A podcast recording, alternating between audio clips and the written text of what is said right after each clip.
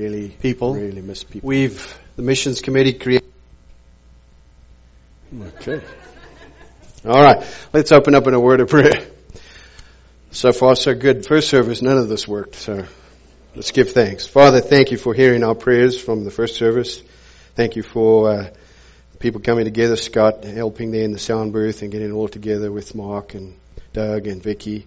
Lord, we thank you for such a awesome children's service there. Thank you for working in the midst of the children, giving them courage and being able to deliver the gospel message to all the adults and their parents as well and the invited grandmas and grandparents too. Lord, we're just so blessed to be a part of uh, your purpose in our lives. I pray that your Holy Spirit would speak through me and as we look at this passage, which is an interesting passage about your Holy Spirit, I pray that your Holy Spirit would stir the hearts here this morning as it's stirring mine and that people that may not know you may want to know you and invite you into their lives this morning. And those that may have gone cold a bit, may be stirred and a fire lit inside of them about Christmas and what you did, Lord. So we just thank you for this time and we pray that this message impacts the hearts and minds of many. In Jesus' name, amen. Well, this morning we're going to look at Luke chapter 12, verses 8 through 12. And as Kevin said, this card here, make sure you have one. It's uh, you don't have to have this to come to the service. It's it's not your invitation to present at the door. It's actually for you to give out to somebody. Give it to somebody. Invite them th- this Christmas Eve to come to our service. It's going to be fantastic. We have 35 in the choir, three solo singers. Um, we're going to do communion up the front here. We'll have five tables to serve communion. So invite your families, friends, and neighbors. I was really blessed this week. Um, Pastor Jake and I went to visit uh, Vic Hoff and Bonnie Hoff, and she shared a story. They're in both separate homes, and Bonnie's fallen and broken her wrist, and so we visited with her, and she shared a story about how her husband every night phones her and talks to her, and then says three things to her when he's about to end his conversation. How much he loves her and that. And um, she visited him the next day, and when she visited him there, she met his girlfriend, his ex-girlfriend from way back. So she went in and told him, wow, your ex-girlfriend is in the same home as you're in, you know. That night when she went back to her home, he phoned to say goodnight and went through these three things. But the third one, he changed. He said, I just want you to know I only have eyes for you. You know, at their age, that love, that commitment, they recite their vows. They're just an amazing couple to visit with. Um, just that, ah, oh, just incredible. And what they're going through for their health and that, yet they, their love is awesome. And uh, this is what Jesus wants from us too. Last week, I left you two questions at the end of my sermon, and they were, what occupies your mind? And what occupies your heart? The title of my sermon, Everyone Who Confesses Me Before Men. Everyone. That is, every single one of us. Even our children who did a fantastic job of sharing the gospel with you. Look what it says there. Everyone. None of us are left out with this. But I want you to think about this. What is occupying your mind and your heart right now coming towards this Christmas time? You need to think about that because if you're not filling your mind with the story about Jesus, what does Christmas actually mean? And what does it mean to you personally and what He did for you? Because that should make your heart pretty tender, pretty emotional, pretty sensitive. And this love that Christ wants us to exude out should be ready to be shared. What is Christmas? But if you're allowing other things to occupy your mind and your heart with nothing to do with the gospel or what Jesus Christ came to do, then how are you going to impact your neighbors and friends? Last week we also looked at Jesus talking about hypocrisy. People that are wearing a mask, if you remember. People that are acting one way in church and living it out in a completely different manner at home and at work. Their life does not match the fruit of the Spirit. Isaiah rightly prophesied in Isaiah 29:13 and he said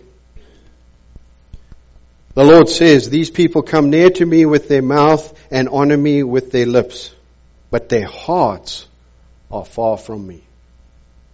It's got to be from the heart. Deep within your heart.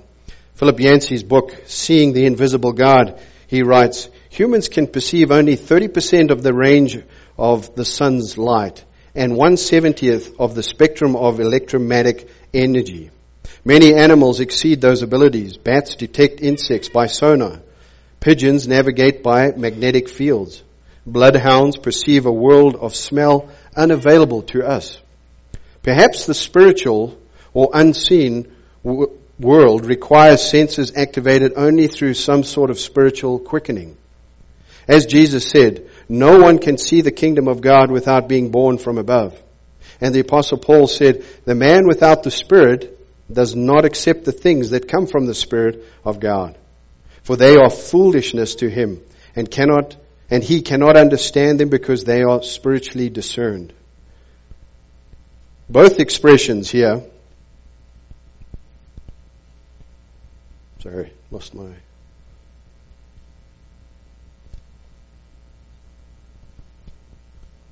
Uh, both expressions here tell us that some truths are available only to a person who is spiritually alive.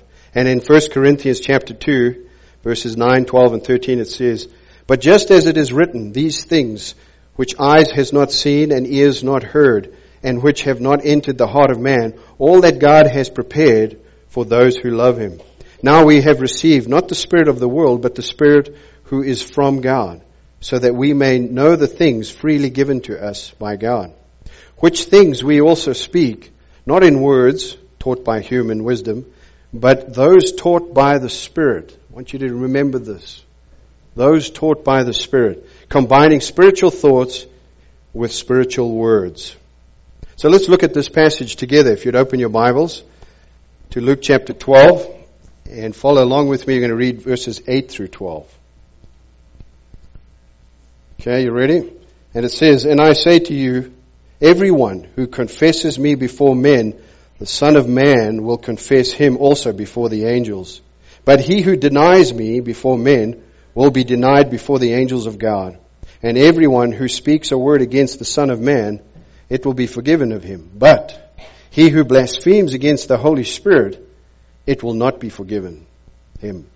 When, when they bring you before the synagogues and the rulers and the authorities, do not worry about how or what you are to speak in your defense or what you are to say, for the Holy Spirit will teach you in that very hour what you ought to say. There are two clear commands in this passage for us. Confess the Son of Man openly, boldly, freely, and you remember last Sunday we looked at verse 5. Look with me at verse 5. And what does it say there?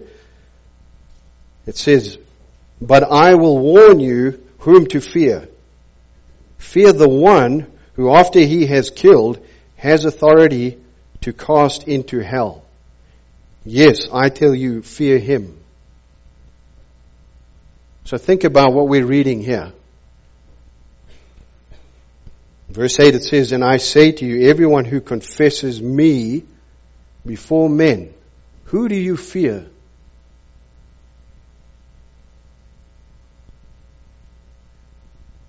We have to take this and think about what we read last week and what we're hearing here now. It's very important. The other point is, he's saying, don't worry about defending yourself. The Holy Spirit will teach you what you ought to say.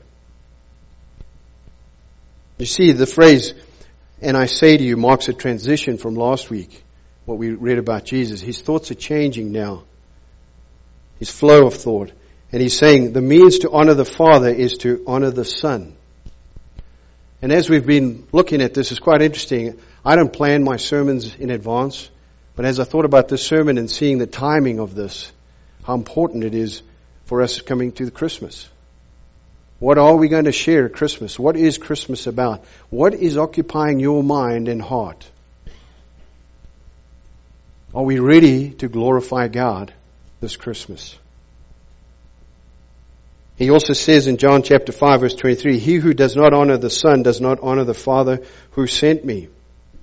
Jesus said to them, If God were your Father, you would love me. Do you love Jesus? It's very interesting how throughout Luke we've seen how Jesus has shown us how to come before God, how he comes before them to pray, to seek God and everything he's done. He's leading an example for man to follow. And now he's starting to introduce the Holy Spirit here. Something new. In 1 John chapter 4, verse 14 to 15, it says, we, we have seen and testified that the Father has sent the Son to be the Savior of the world. Whoever confesses that Jesus is the Son of God, God abides in him, and he in God. Whoever confesses that Jesus is the Son of God. What is occupying your mind and your heart? What is Christmas all about? The term everyone is all inclusive. It's all of us. Every single one of us. Only the one who confesses the Son, which is Jesus, before men honors God. Confess, or in the NIV it says acknowledges. Translates a form of a verb which literally means to agree or to say the same thing. To confess Christ, to affirm what is true about His person, His works, and His word. It's also to accept the Father's testimony. Do you remember what the Father said about His Son? He said, This is my beloved Son, in whom I am well pleased. It's a very important passage here at this time of the year. Are we going to confess Jesus Christ, the Son of God? And confess with the mouth Jesus as Lord and believe in the heart that God raised him from the dead. This confessing, this acknowledgement involves more than simply a, just a verbal confession. It involves a witness of both word and deed. In Matthew chapter 7 verse 24 it says, Therefore everyone who hears these words of mine and acts on them.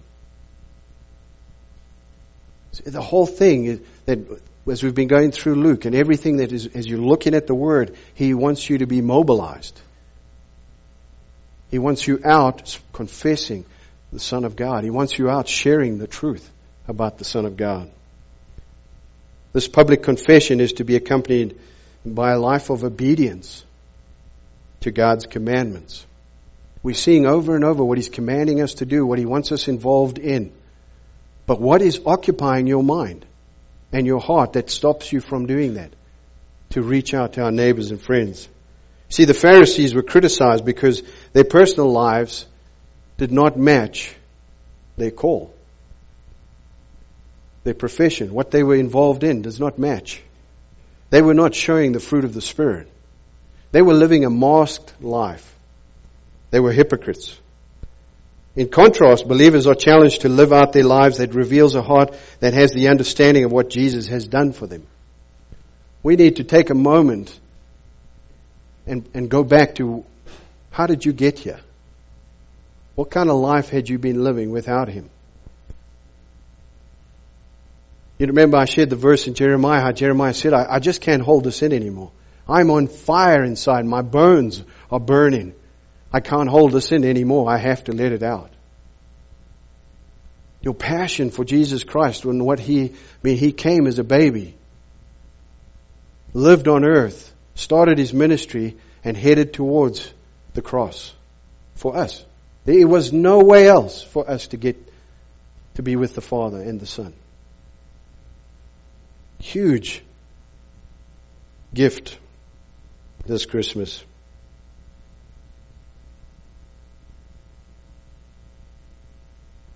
In contrast, as I said, the believers' lives must match what's in their heart. We need to confess Jesus Christ. We need to show the understanding that we have about Him, His love. And our love and our life has to exhibit that. We have gained the knowledge of the Word. And now He is introducing to us the Holy Spirit to teach us how to live a life that is honoring to what Jesus did on the cross.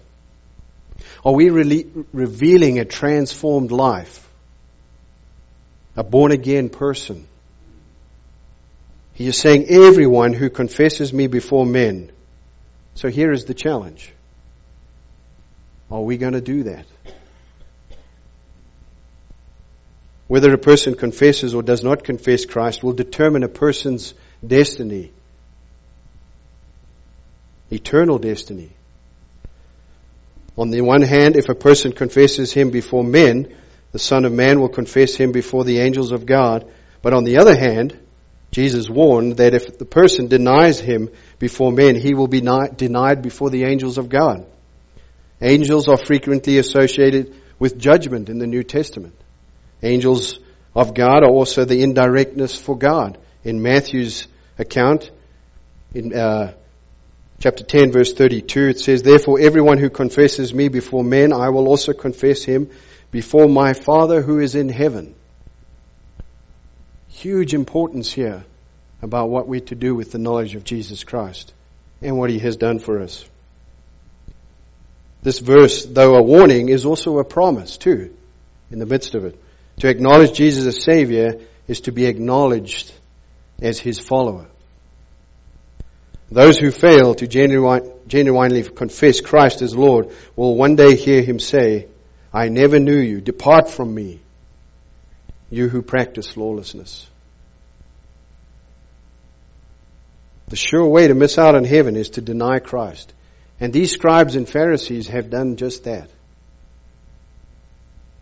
In Matthew chapter 7 verse 21 it says, Not everyone who says to me, Lord, Lord, will enter the kingdom of heaven, but he who does the will of my Father who is in heaven will enter. So you've got to be asking yourself all the time, what is the will of the Father? We've got to understand the commandments of what He's telling us to do. And we are looking at a passage right here now, which is saying, confess the Son of Man, which is right around Christmas. God sent His only, His one and only Son to die for people worldwide. And salvation is offered to all the people. But again, every individual has to make a choice. They must choose whether or not to accept God's offer. Jesus clearly explains that anyone who publicly confesses faith in Him will find that the Son of Man will openly acknowledge that person in the presence of God's angels. Verse 10 it says, Everyone who speaks a word against the Son of Man, let's have a look at that together, it will be forgiven of him. Interesting. These words mean speaking against the person of Jesus, and it can be forgiven. Why would he do that? And looking at this time that he's saying this with his disciples and the people around him, this insult might be based on total ignorance. Because he's shared with his disciples over and over what is going to take place with him, but they're still not getting the picture of and so this is before the resurrection. They didn't completely understand this. And remember Paul, what he did to the way as it's described at his time, which was the name for the Christians at that point. He persecuted them. He hunted them down, put in jail, and he was forgiven. But it says there in verse 10, but he who blasphemes against the Holy Spirit, it will not be forgiven him.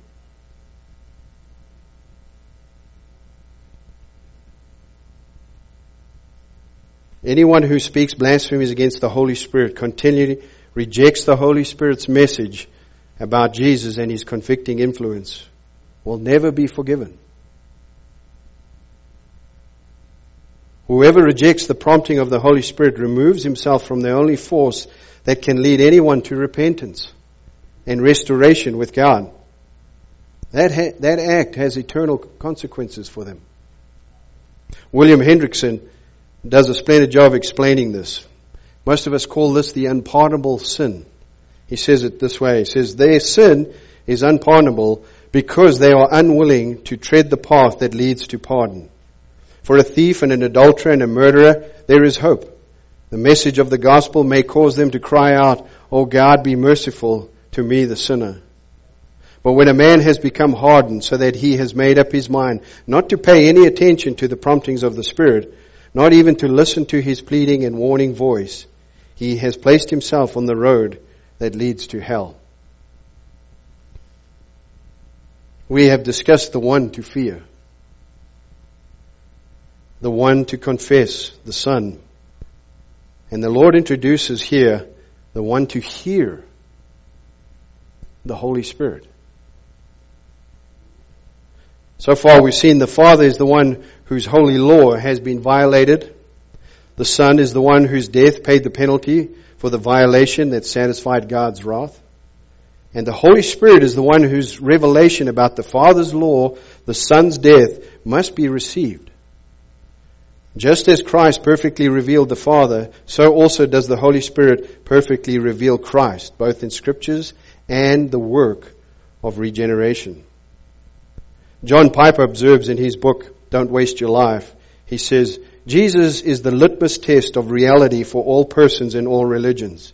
He said it clearly, the one who rejects me rejects him who sent me. People and religions who reject Christ reject God. Do other religions know the true God? Here is the test. Do they reject Jesus as the only Savior for sinners who was crucified and raised by God from the dead? If they do, they do not know God in a saving way. That is what Jesus meant when he said, I am the way, the truth, and the life. No one comes to the Father except through me. Or when he said, whoever does not honor the Son does not honor the Father who sent him. Or when he said to the Pharisees, If God were your Father, you would love me. It's what the Apostle John meant when he said, No one who denies the Son has, has the Father. Whoever confesses the Son has the Father also. Or when he said, Everyone who does not abide in the teaching of Christ does not have God. There is no point in romanticizing other religions that reject the deity and saving work of Christ. They do not know God, and those who follow them tragically waste their lives. The Holy Spirit is the author of Scripture. Oops. Oh, we're having problems again. Yep, there we go. It says, therefore, prophecy never came by the will of man, but holy men of God as they were moved by the Holy Spirit. Those who confess Christ do so because they have heard and believed the truth about Him that is revealed in Scripture. To blaspheme the Holy Spirit is to reject His testimony concerning the Lord Jesus Christ.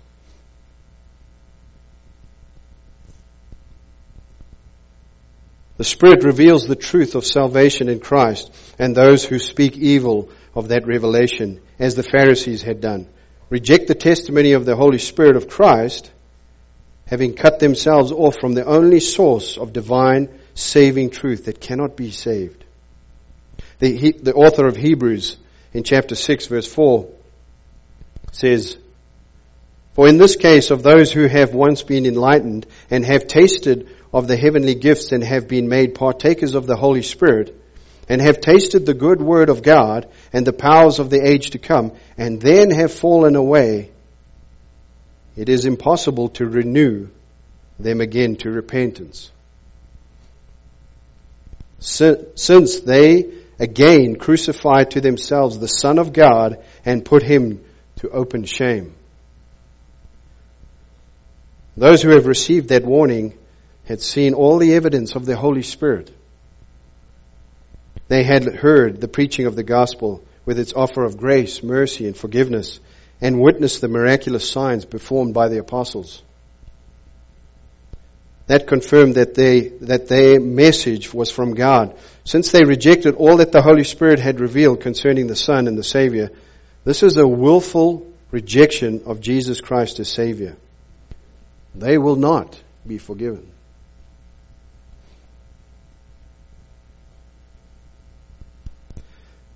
This sin of blasphemy, blasphemy against the Holy Spirit has worried many sincere Christians. The unforgivable sin means attributing to Satan the work of the Holy Spirit accomplishes, what the Holy Spirit accomplishes. Thus, the unforgivable sin is a deliberate and ongoing rejection of the Holy Spirit, Holy Spirit's work, and even of God Himself. There is absolutely no provision for forgiveness of sins apart from the gospel of Christ. Those who reject it face a terrifying expectation of judgment, eternal punishment, of hell that awaits them. Those that turn their back on the truth of Jesus Christ are going that going there. We have the truth, we have the knowledge, the understanding, and we should have the wisdom. And it's very, very important this time of the year to be thinking about what is occupying our minds and our hearts. What is detracting from us the time to be ready to share the word.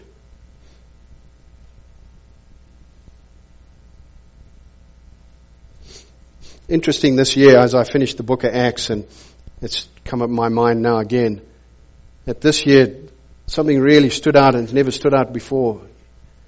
And it's when, you know, when Stephen was stoned and he died and then the apostles were scattered. Jesus had told them that they needed to take the word of God Jerusalem, to Samaria, to Judea, and to the ends of the earth. But they didn't. They stayed clustered together till Stephen was killed. Hey, then they scattered. Then they started preaching the word of God, sharing the gospel, and many were saved. And Peter John heard about Philip doing an incredible job. They were receiving the word and they were being baptized. So they went to go and visit and see this great spread of the gospel. But when they got there, they noticed something was wrong. And they asked, what, what happened here? They said, well, we, we heard the message and we believe and we were baptized. What do you mean you were baptized? Baptized what? In, under John the Baptist's baptism. They had not received the Holy Spirit. Peter and John looked at this and said, there's something wrong here. They noticed that they hadn't been indwelt by the Holy Spirit. They hadn't fully understood the whole thing. And then it says they laid hands and prayed and the Holy Spirit came upon them. Interesting how, as I'm reading this about the importance Jesus is introducing right now to us and to the, at this period of time, the Holy Spirit and His importance here. Look at verses 11 and 12 with me. It says here, when they bring you before the synagogues and the rulers and the authorities, do not worry about how or what you are to speak in your defense or what you are to say. Now look at this very carefully here. For the Holy Spirit will teach you in that very hour what you ought to say. The Holy Spirit will teach you. I want you to think about this for a time. The Holy Spirit will teach you. And when you view your life and you review how the, the Word tells you how you can identify your life and how you're walking with your life, the fruit of the Spirit. How is your life living out? What is it like? Does it reflect a godly man, a godly woman? And then it challenged me, why would you put this past, this, these, why would Jesus say this after starting off with, and I say to everyone who confesses me before men. And then he puts this in here. And what are we seeing in this nation here and other nations around the world? Do not bring your religion to work. Get the Bible out the school. Do not use the Bible in the court. Who do we fear? And look what he's saying. And if you think about this, this is what's going to happen to you. You start confessing Jesus, He's telling you what's going to happen. These kind of people are going to challenge you.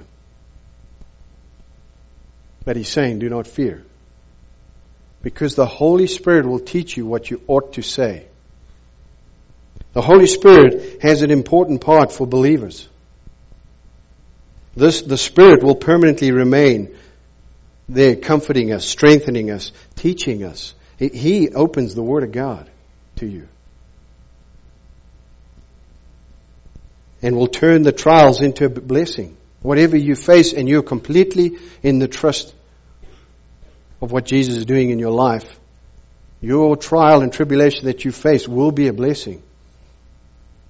Think about our missionaries in different countries, what they face. They don't like Christianity, doesn't want them speaking about Jesus Christ.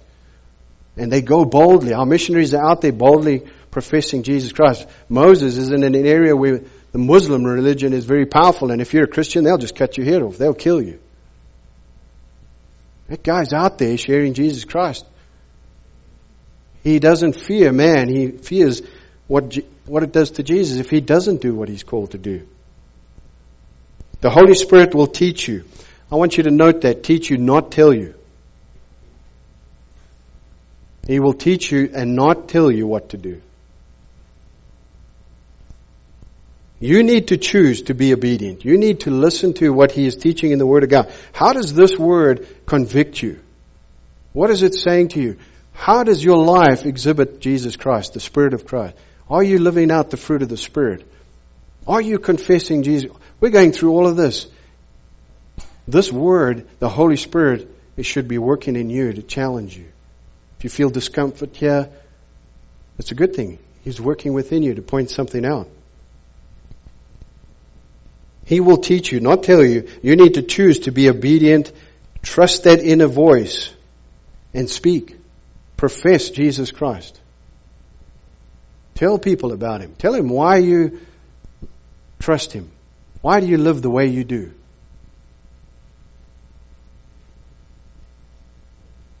The Holy Spirit will teach you what you ought to say. Isn't that awesome?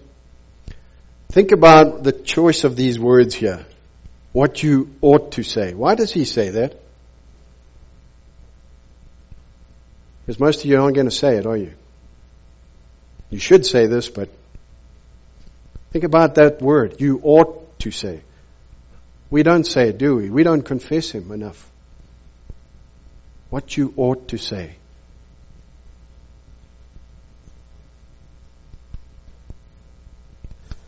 Also in John Piper's book, Don't Waste Your Life, says God created us to live with a single passion to joyfully display His supreme excellence in all the spheres of life. God calls us to pray and to think and dream and plan and work, not to be made much of, but to make much of Him in every part of our lives. So in closing, as you prepare for Christmas, as you shop for gifts, meet people along the way, what ought you say? Happy holidays or Merry Christmas? Thank you. Let's pray. Father, thank you for that response. Wow. That is your spirit working in the midst of this group here this morning. As Pastor Jake was saying in prayer time, do we say Merry Christmas to you, Father? Thank you for sending your son. Thank you for your commitment to reach out and to save mankind. Lord, help everyone in this room to think about allowing your Spirit to teach us what we ought to say this Christmas. Help us to not allow things occupy our mind that has nothing to do with you. Help us not to allow things to destroy our heart. Help us to forgive this Christmas. Help us to be loyal to one another. You said love one another. It's sometimes really hard, and as we see the church age going through a very difficult time, help us to be loyal to one another, stand firm with each other to finish well. Help us to realize the beginning of that verse. Everyone who confess, confesses Him, that is Jesus, you want us to do this. Lord, help us to be brave and courageous and bold.